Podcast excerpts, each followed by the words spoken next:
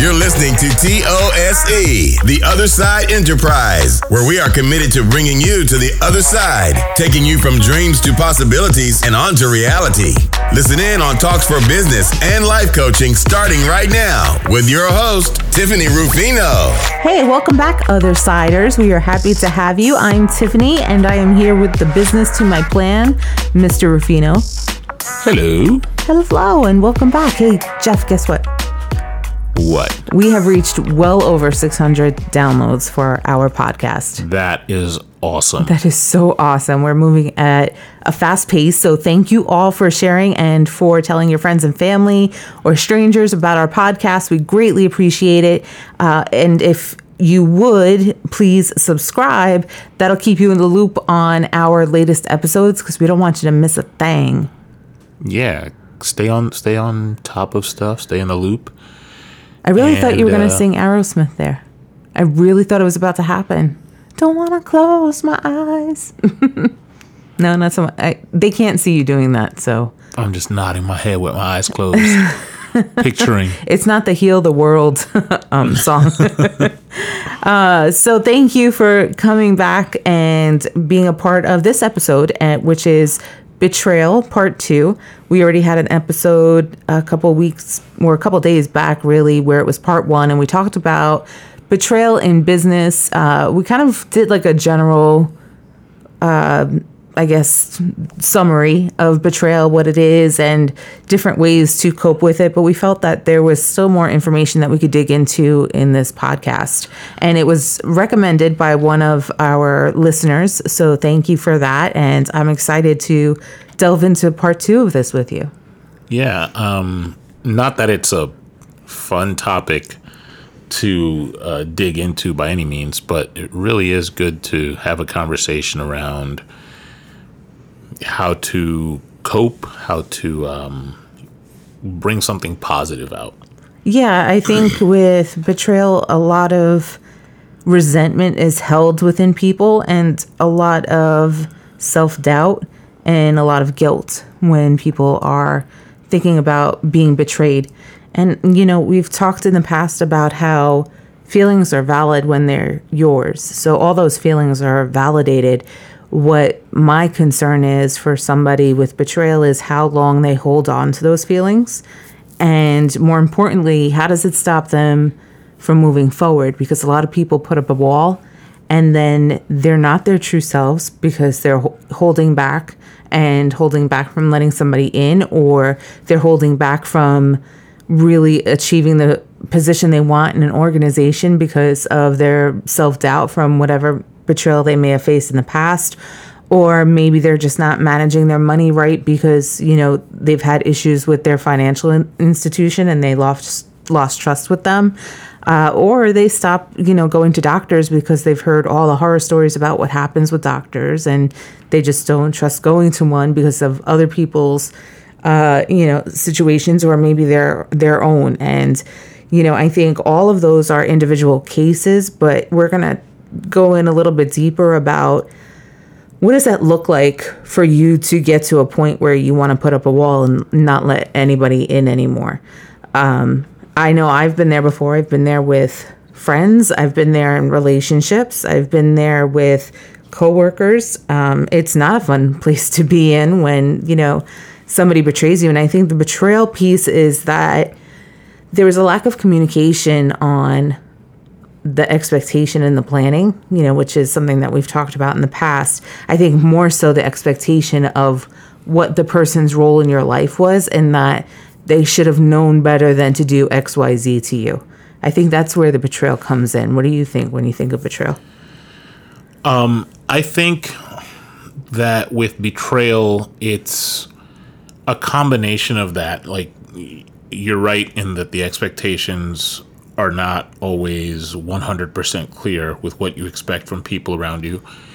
Not everybody was raised the same way. Not everybody has the same background. So for some people, something that you might see as a betrayal for somebody else might be just a standard thing that happens that they're used to. The other thing to me with betrayal is it's not so much that you should be putting up a wall and keeping people away, but I find that sometimes people are way too sensitive.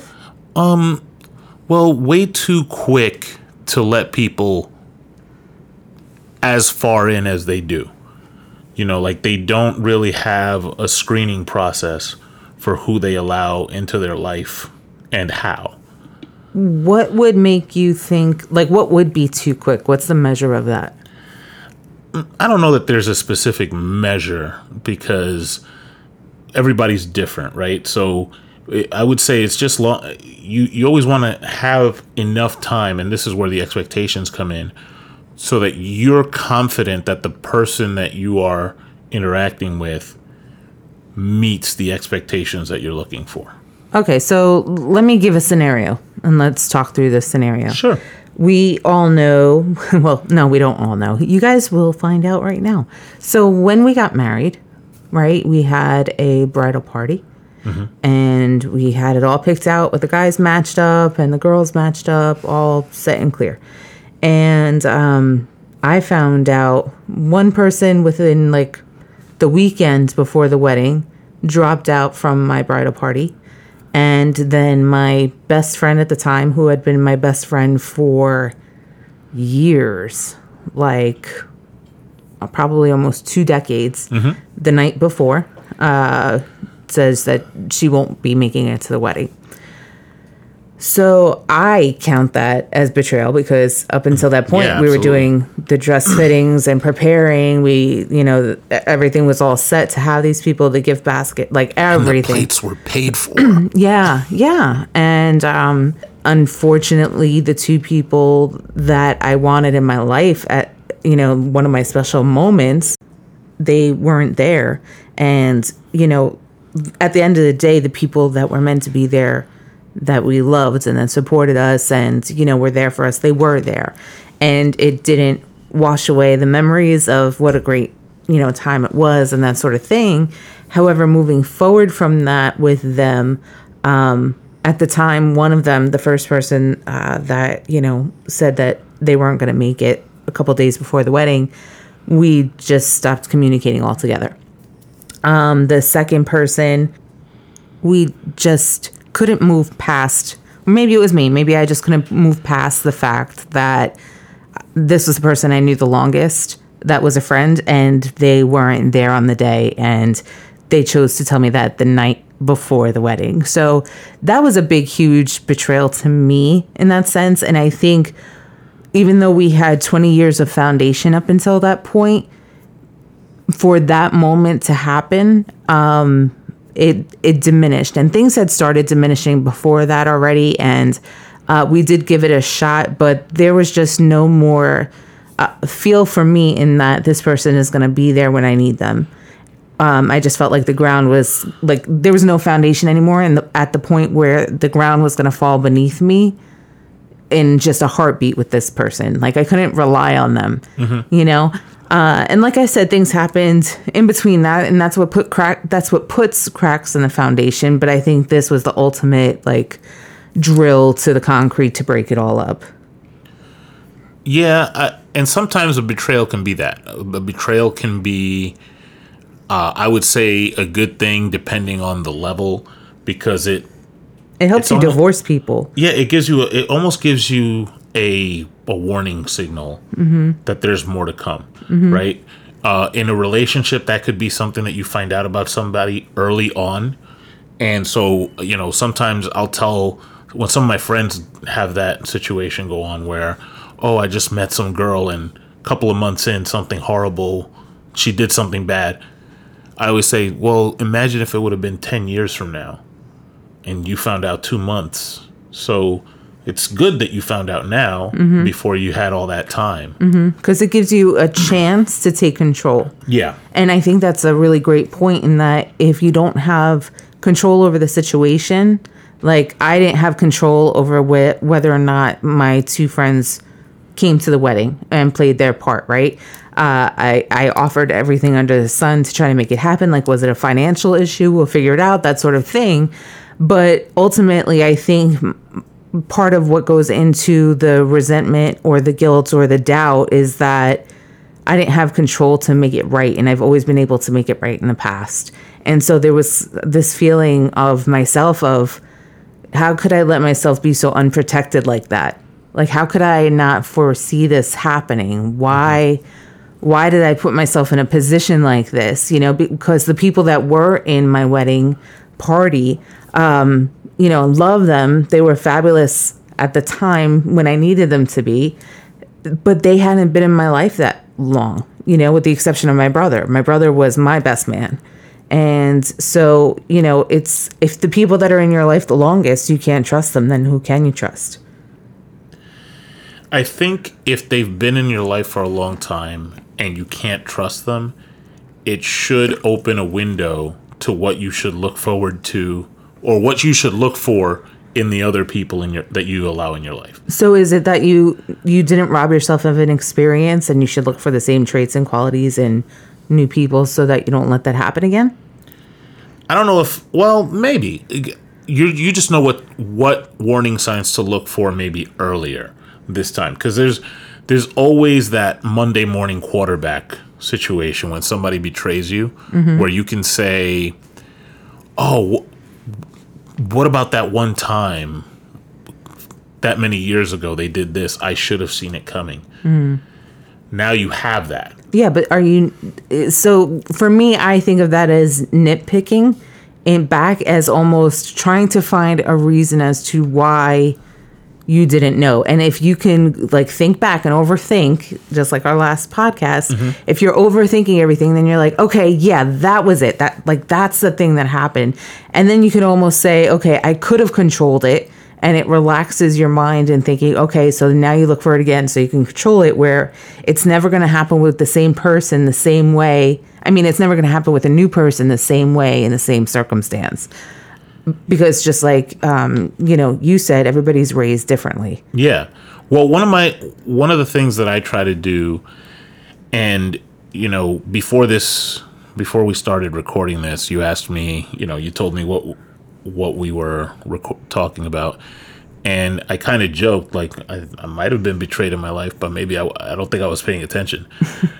But the reality is that my approach to things is I don't compromise in the places that, like, I'm very spoiled that way. Like, I don't compromise in things that I think are non-negotiables, and I don't give an inch. So if I have somebody who's a friend of mine and there's something that I feel very strongly about and that person is not on the same page with that, not that they have to agree with me on everything, but I start distancing myself quicker. So what I find is that the people that I have around me that are like the closest, they've been through an almost like an Army Navy obstacle course to get there. So, I mean, I don't know. I feel like those people, I mean, I joke around sometimes. I can call some of them sometimes, and they'll tell me they'll tell somebody I'm sleeping on their couch right now. Mm-hmm. So there's a level there. Not to say that I'm not subject to being, you know, double crossed or betrayed or whatever. I just have a very big hair trigger. So do you think that, because a lot of people, when you hear the word betrayal, they think of a relationship, you know, and one partner, usually it's one partner cheating on the other, mm-hmm. right? And that's like the highest form of betrayal and that sort of thing. So do you think there's any instance where you can move forward from betrayal? Yeah, absolutely. Do you think there's any instance where you cannot? Probably more. Really? Mm-hmm. Okay, so let's take a break and talk about that when we come back. Hey, Othersiders. Are you looking for the perfect decoration to adorn your home with? Or what about a seasonal wreath for your favorite holiday, exactly the way that you want it? Limitless Adornments creates beautifully unique, 100% custom wreaths all year round. Each wreath is handmade and custom made to celebrate your favorite holiday, hobby, or just a place in your home. If you're interested in placing a custom order for your own personalized wreath, look up Limitless Adornments on Facebook, Instagram, and Etsy to make your perfect wreath a reality. Mention The Other Side to receive 10% off your first order.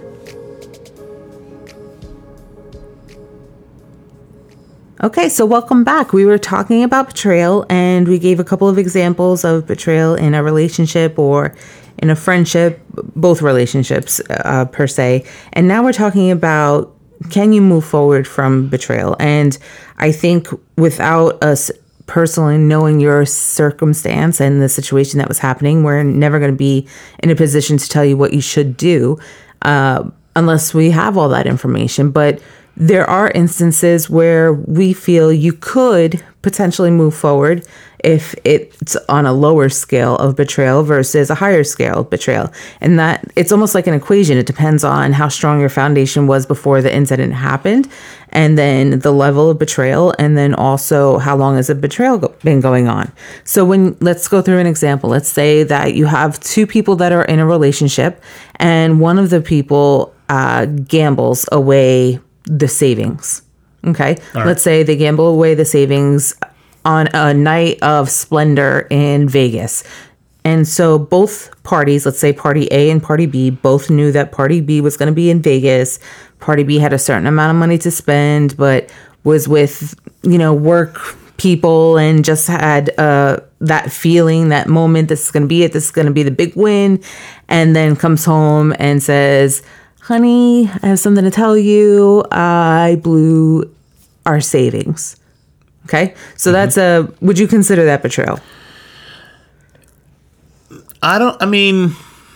Without asking the spouse if they, minded, like, hey, can I dip into these funds? Or at least bringing them into what they were about to do. I would, if it wasn't typical behavior. And the reason I say that is if you are married to somebody who has an addictive personality or a very extrovert personality, and they're somebody who, just jumps off the cliff and does things, you know that there's a possibility of that. Not that it's your fault. I don't think it's anybody's fault.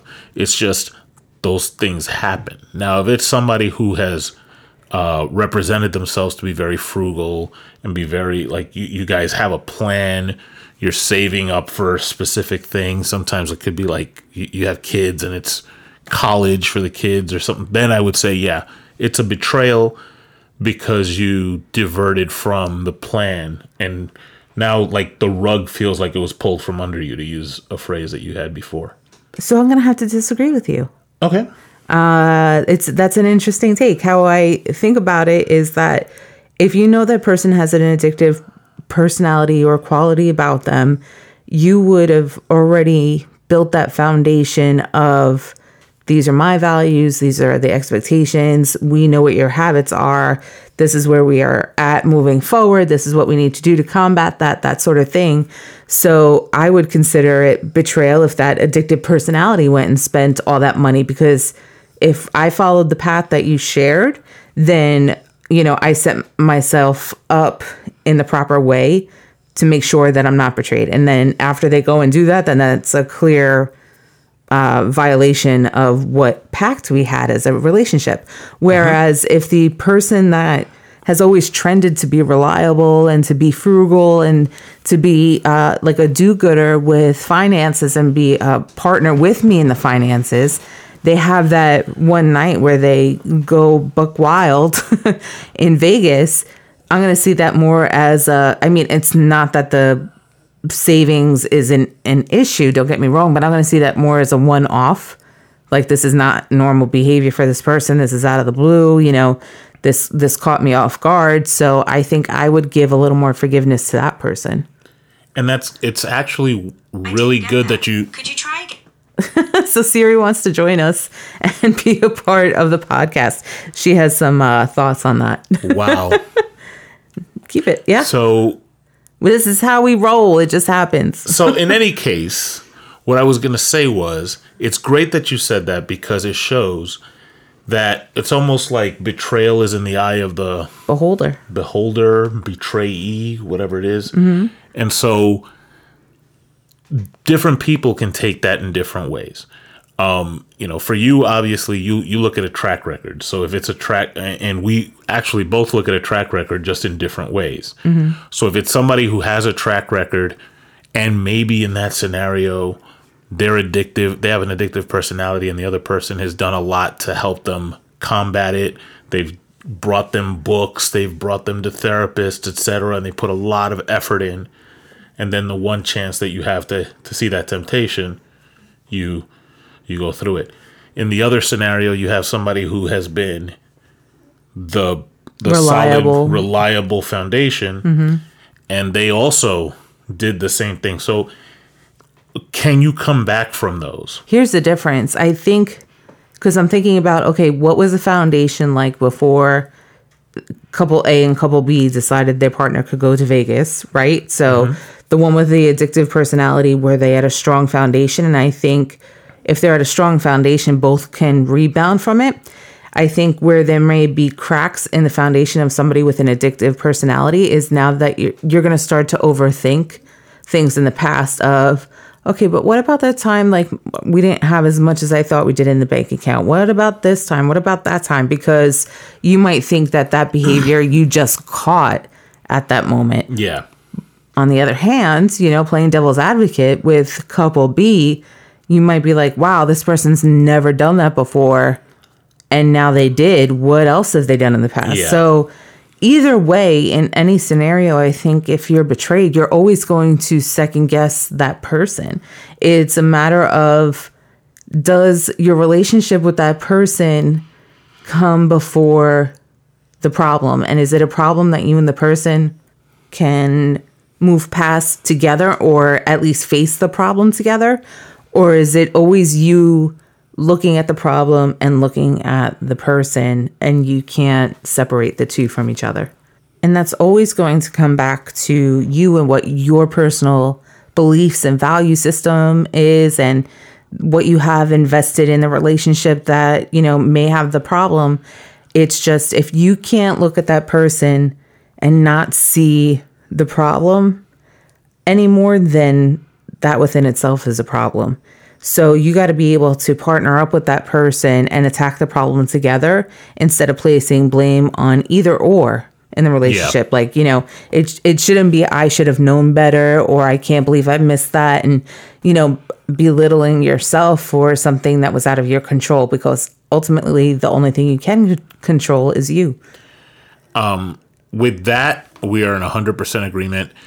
And that also goes for friendships. If you are at a point where you have a betrayal situation in a friendship, and you decide that you're going to try to move past it, holding on to it. Now, that doesn't mean that you completely forget about it and just open up all the floodgates, but holding on to it is only going to compound your problems in the future. And it's the same in a relationship. So it's one of a betrayal is kind of like a fork in the road. You're either going to decide to work on it, and you're 100% right, you want to work on it together, or you're going to decide that it's too much. But once you've made that decision, you kind of have to be all in for one or the other. You can't kind of half-step it. Right. And I think you also have to sit there and decide that if you are going to attack it as a pair, whether it is friendship or a love ship or, you know, that sort of thing, that you are understanding that you are moving forward from it, and you can't use that as a baseline for arguments anymore. Yeah. It's, you know, we decided to move forward to be whole.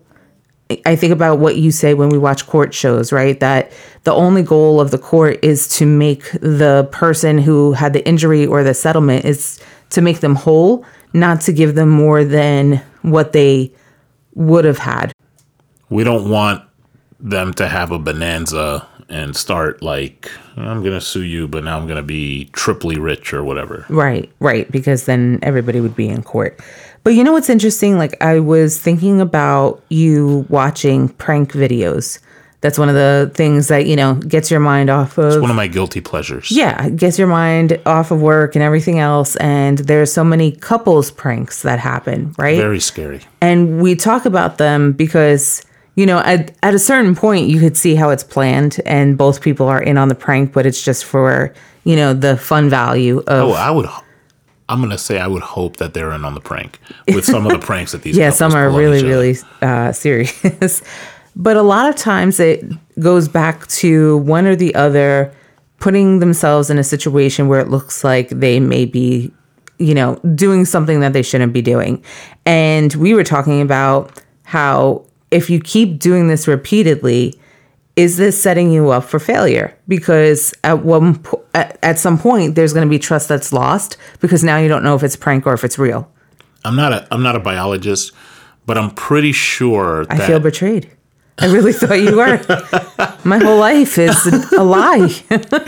But I get the sense that if you ask somebody, if you put somebody in a situation where, you know, sometimes somebody comes home and they see like all weird stuff that their partner's doing and oh, it's a prank. But those moments where you think it's real, right? Whatever chemicals are firing off in your brain are identical to if it was happening for real. And I'm sure that having that happen for a long time can almost mimic that betrayed feeling of starting to resent the person and you don't even know why. Well, yeah, because you don't feel safe anymore. What am I walking into every time I walk into this apartment? And is it a prank or is it real? Is it you just saying it's a prank so that you don't, you know, haha, let's just laugh it off. Mm-hmm. You know, I didn't really break your TV so that the next time you are planning on breaking my TV, I'll think, oh, what a fun prank. Let's get a new one. Like, yeah, that's not going to happen. So don't do it. I'm looking at you right now. Oh, no, I'm not. I'm not that stupid. I would not put myself in that spot just because I like life. So overall, I think that, you know, thinking about what has your relationship been with the person that you view as having betrayed you, what does that look like? What does the foundation of that look like when you add up all the years, all the experiences, and all the behaviors? Not that you're going to sit there and do like a self-assessment for the person and sit down and say, let's talk about your past behavior in the past 15 years. But you pretty much have an idea up until that point. Some of you even have a checklist of all the things that, you know, somebody has done that's wronged you. Think a la Kill Bill in that sense, right? And then you have to make the decision. And ultimately, I really think that falls on your intuition and your heart more than it falls on logic at that point. And you got to think, okay, what decision am I going to make and how is that going to impact my life moving forward versus how much is it going to impact the person that's involved moving forward? The only time I think there would be a substitution for that is that if there is somebody in your care as well, and you got to think about their life moving forward. Whether it's kids, whether it's, you know, a family member that you're taking care of at the same time, how is this going to affect everybody and how are we going to move forward with this? And I think that comes with having a plan, having open communication with each other. Emotional maturity. So don't do it in the moment that you find out about the incident or whatever. And understand that whatever decision you make in that moment, that's the decision that's right for you. You don't have to feel guilty about it. You were invited to an incident that happened when the person told you about it. You didn't cause that incident to happen. Also, it's not, in addition to not belittling yourself and blaming yourself for things, you should also not be afraid to make a decision one way or another. And there is no, I don't want to say there's no right or wrong decision, but you shouldn't feel like you're making a decision just because you're forced in one direction, whether it's to walk away from a person or to stay with a person. Once you've decided, you should feel good about that. And to add to that, something that I've learned recently is that no is a complete sentence. You say that to the smallest dog we have all the time. Well, I say that to Daisy I tell Daisy that she can tell Pacino no is a complete sentence. Yeah. Meaning that you don't have to give an explanation. If you know that you can't move forward from this and that's the way that you want to live your best life, live your best life.